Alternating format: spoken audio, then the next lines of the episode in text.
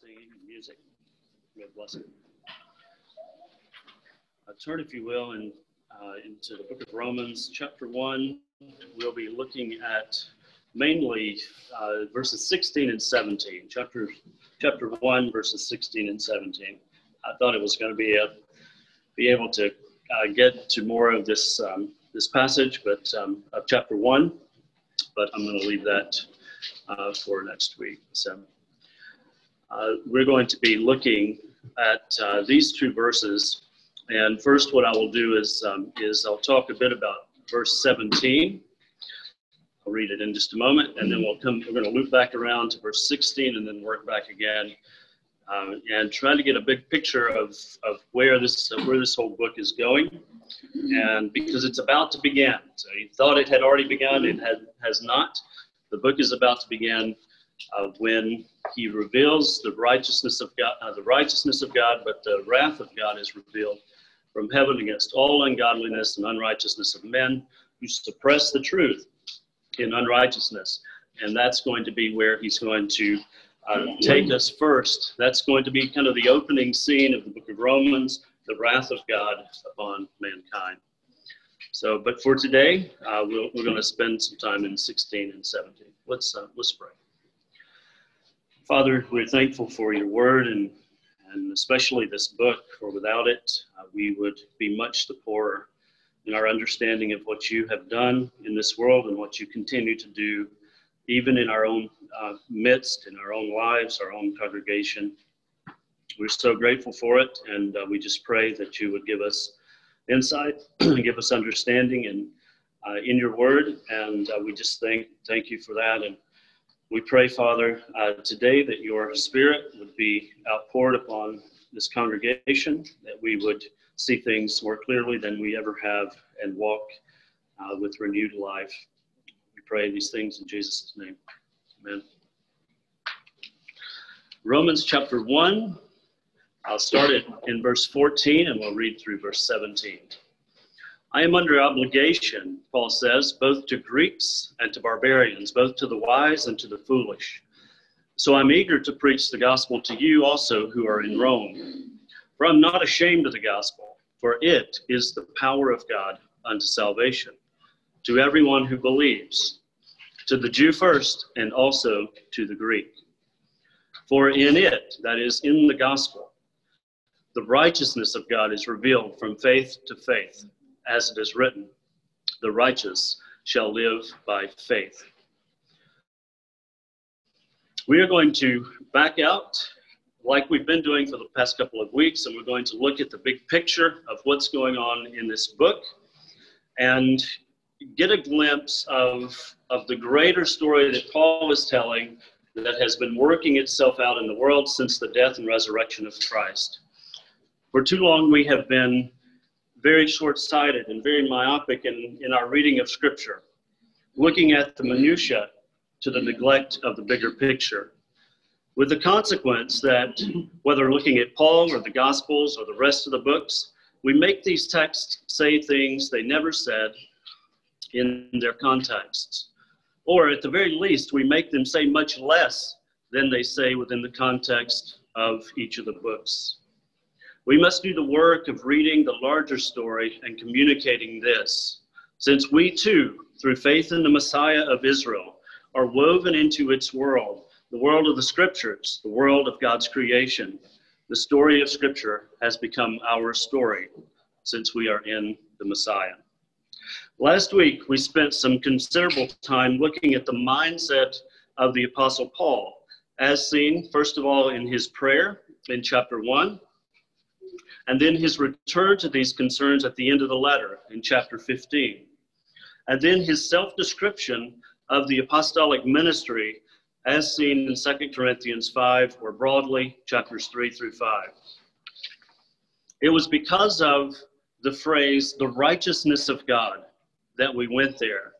A phrase that we're going to encounter in our text in verse 17 and throughout the book of Romans. Again and again, Paul will use this phrase, and so we must understand what he means by it. We went to Second Corinthians because it was there that Paul made this confusing statement that Through the sin offering of Jesus, the one who knew no sin, we, in this case the apostles, we become, he says, the righteousness of God in Jesus, in him, he says. We saw there that this means something like the following God's faithful plan to save the world is being carried out by his apostles, his ambassadors, Paul says, and it's the ministry itself that Paul and the apostles have been given. And this is what he describes as becoming the righteousness of God. As he says, it's as though God were pleading through us, be reconciled to God. God planned to save the world through the seed of Abraham, Israel, the servant in Isaiah 49, and he revealed it in the scriptures. It was through Jesus, the embodiment of Israel, as faithful son and Israel's representative, that he would accomplish this plan. And Jesus, post resurrection, had sent out his, his apostles as an extension of his own servant ministry. And it is this ministry that is referred to as becoming the righteousness of God. Definition then of the righteousness of God in Paul is not kind of moral perfection that he somehow gives to his people who believe in him, though it is true that he is morally perfect. It is not the sinless perfection that is somehow transferred to the believer. No, in short, it is God's faithfulness to the covenant, covenant he made with Abraham. God's righteousness is God's faithfulness to the covenant he made with Abraham. And Paul will say here that it's this righteousness of God, that is God's faithfulness to the covenant with Abraham, that is being revealed in the gospel, in the good news. And it is this gospel that he will begin to expound in the next verses. Now, the reason I'm going on about this terminology is that if we get off on the wrong track with this letter, we will end up expounding something other than what Paul is after. And we will not see how the whole letter holds together around this one phrase. But if the righteousness of God means God's faithfulness to keep his covenant with Abraham, then everything falls into place in the letter. It makes perfect sense of the way that after a description of the state of both Jew and Gentile as under sin, that the covenant of, Abraham in chapter 4 takes center stage. Not as some good example of how Abraham got into a relationship with God before Jesus' time, however true that is. No, but as the very purpose for which God sent Jesus to bring about the promise to Abraham to make him a huge family composed of Jew and Gentile. Romans 15 8 confirms this.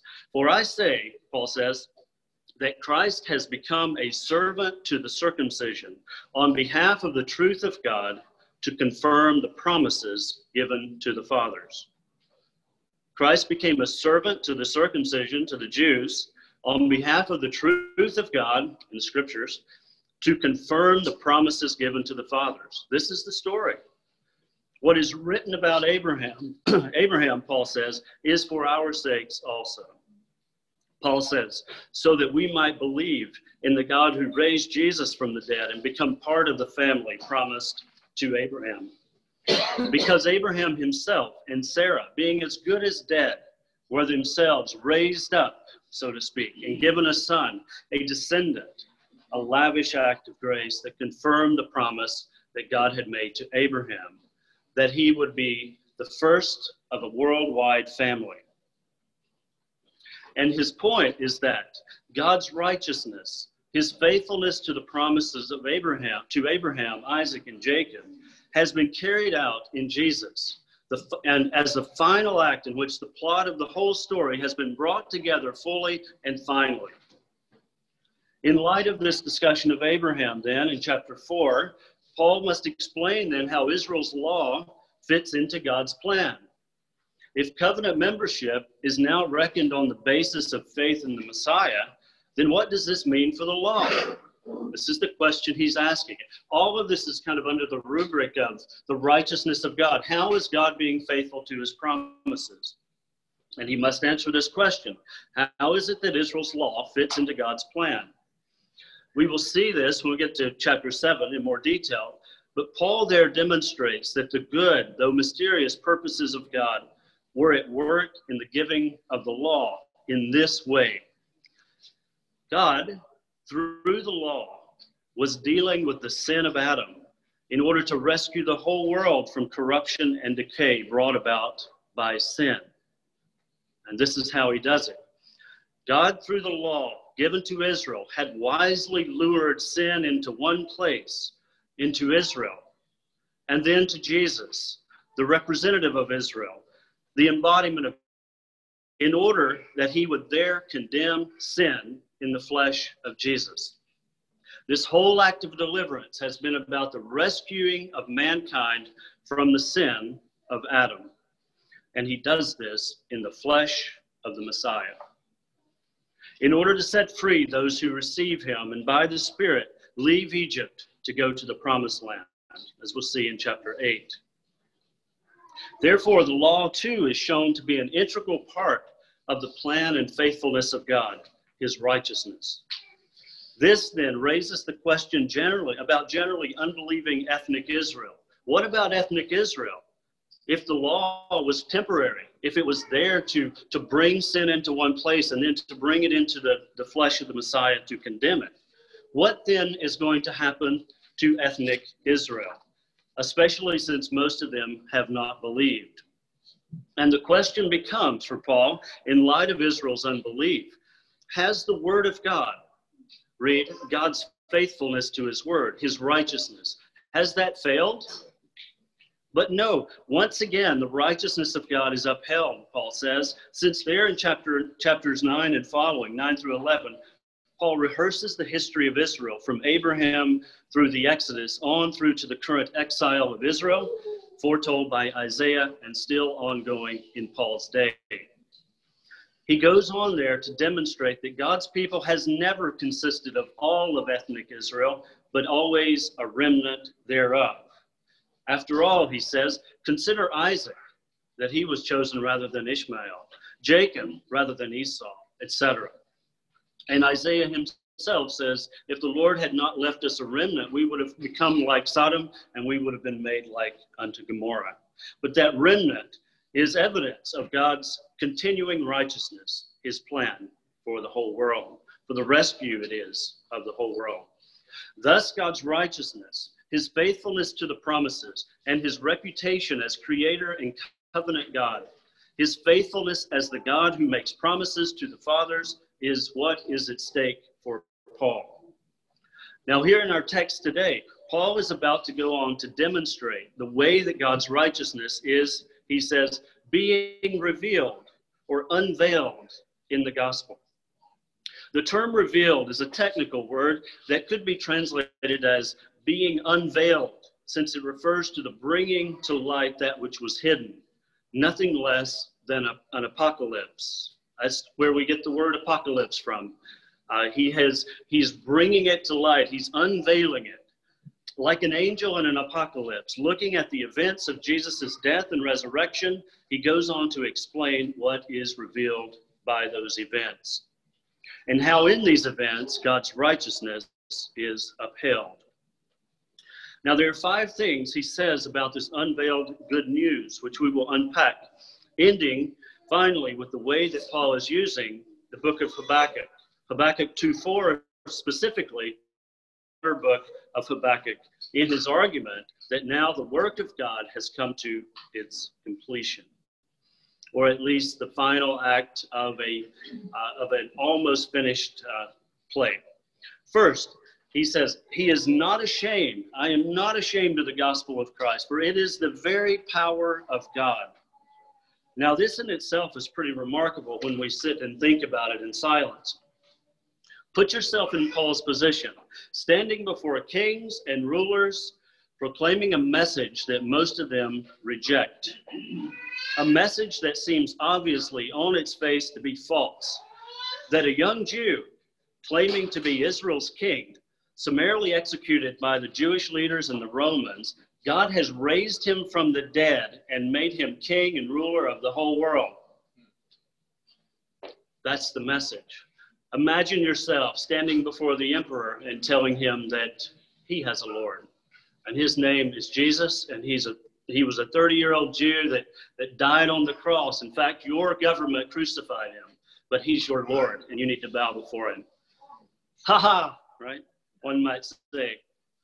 But not only that, that God will one day judge the world by Jesus himself. That's what he says in Romans. Tell that to the emperor.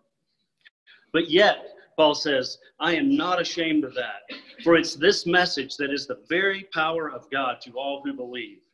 When this news about the new king, crucified and raised from the dead, is preached, God's very own power goes to work and is manifested, as most, hopefully, all of you and I know.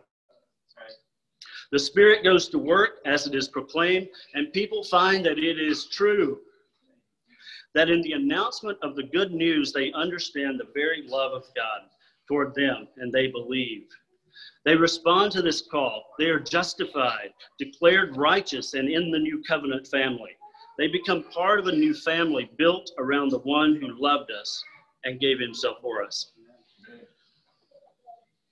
There's no other way. There's no other way. But it's this strange and mysterious message that God was in Christ reconciling the world to himself. Paul says later, faith comes by hearing, hearing by the word about the Messiah. It is truly astounding what Jesus has wrought in the world through a crucifixion.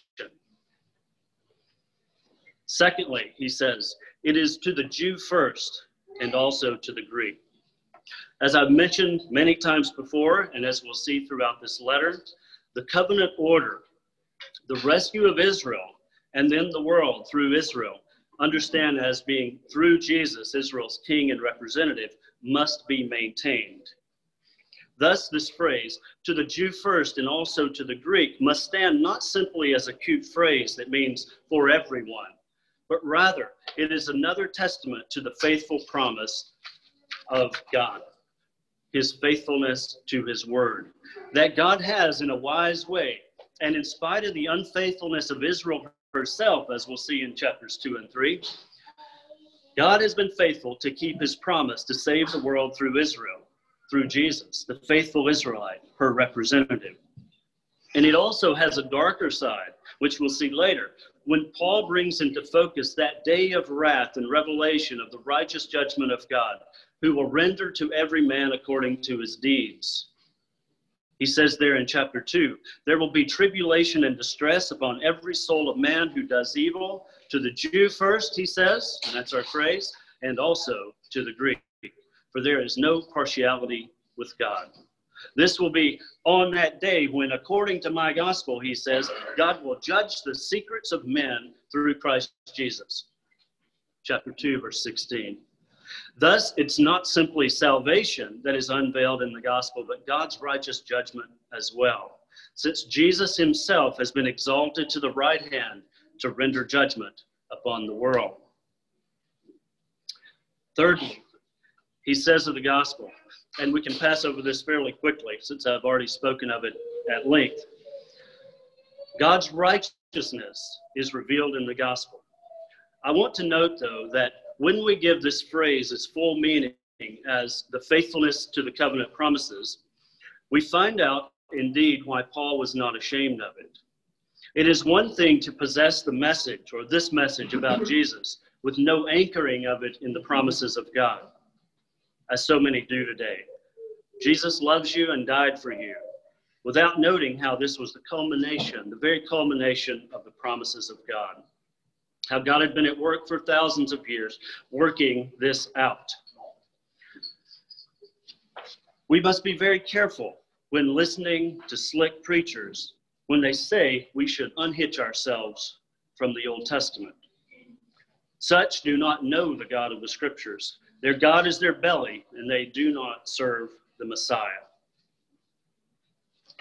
There are some who are saying this, but it is a pagan gospel when they unhitch from the scriptures. Fourthly, he says, it is revealed from faith to faith. Now, what in the world does he mean by this? That God's righteousness is revealed in the gospel, but from faith to faith. The answer to this question lies in the multifaceted nature of the word translated as faith. The word can either refer to faith, as in the belief, the trust that people have in God, or it can refer to faithfulness, whether of God's faithfulness or man's faithfulness as he entrusts himself to God. And this is what I propose that we translate it as faithfulness, from faithfulness unto faith, perhaps, or from faithfulness to faithfulness. A couple of examples, and hopefully this will become clearer. In chapter 1, verse 8, where Paul celebrates either the faith or the faithfulness of the Roman church when he says, Your faith, or could be your faithfulness, is being proclaimed throughout the whole world. There's a slight difference in meaning if we, if we translate it as faithfulness. But an even clearer example of this usage, where it should be and must be translated as faithfulness, comes a little bit later in the book, where the, world, the word clearly means faithfulness.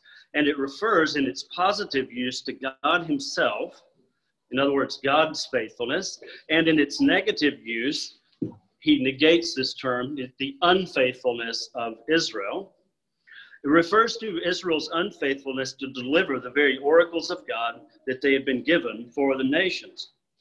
In chapter 3, verse 1, Paul, after placing Israel in the dock alongside the Gentiles for possessing the Torah, relying upon the law, boasting in God, knowing his will, approving the things that are essential, being instructed out of the law, and yet being the ones because of whom the name of God is blasphemed, he goes on to say, the Jew is advantaged in this one way.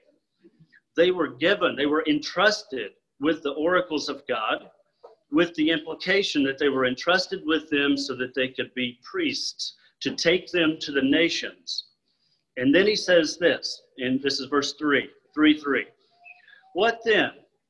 If some were unfaithful, same word but with a negation on it, will their unfaithfulness not nullify the God, now the faithfulness of God? In other words, if the Jew was unfaithful to deliver the oracles of God to the nations as lights to the world and guides to the blind, does this nullify the faithfulness of God? There, it simply would make no sense to translate the word as faith but faithfulness. It's their faithfulness to, to, to, the, to the divine purpose that God has for the world in taking the oracles of God to the world that they have failed. Thus, they have been unfaithful. So the issue is not simply has Israel believed, though that is important. The issue for Paul is that Israel was unfaithful to be a priest to the nations. She was unfaithful in her priestly obligations. She was entrusted with the very oracles of God and then failed to live them and deliver them. And then Paul's point is that in spite of this failure, this unfaithfulness of Israel, God's faithfulness, the same word, will not be nullified. So it uses it there. You could, if you translated it, God's faith will not be nullified, it would make no sense. This word in this case must be translated as faithfulness. Once again, we're back at the same place. Let God be true, he says, let him be faithful, and let every man be false. Thus, I propose in, in our phrase, from the, that the righteousness of God is revealed in it, in the gospel, from faith to faith, that we translate it as from faithfulness, that is God's faithfulness, to our faith or faithfulness. It will help. It will help us to understand what's going on. Think about that one uh, as we as we go through this place. That's how he says the good news is being revealed from God's faithfulness to human faith. Fifthly, Paul says that this is confirmed by the prophet Habakkuk, where he says in, in chapter 2, verse 4, this is in Habakkuk, you can go ahead and flip over there. He says in chapter 2, verse 4, the righteous shall live by his faithfulness. That's what he says in, in Habakkuk. And Paul shortens it the righteous shall live by faith or faithfulness, with that same term being used as a quote from the Septuagint. So in, uh, in your Bible, if you open up to Psalms, middle of your Bible, take a right turn, go past the big prophets, get to the little prophets, and it's like the eighth one in. So take a right and you'll find Habakkuk. It's a little book, so you, uh, it's like two pages long.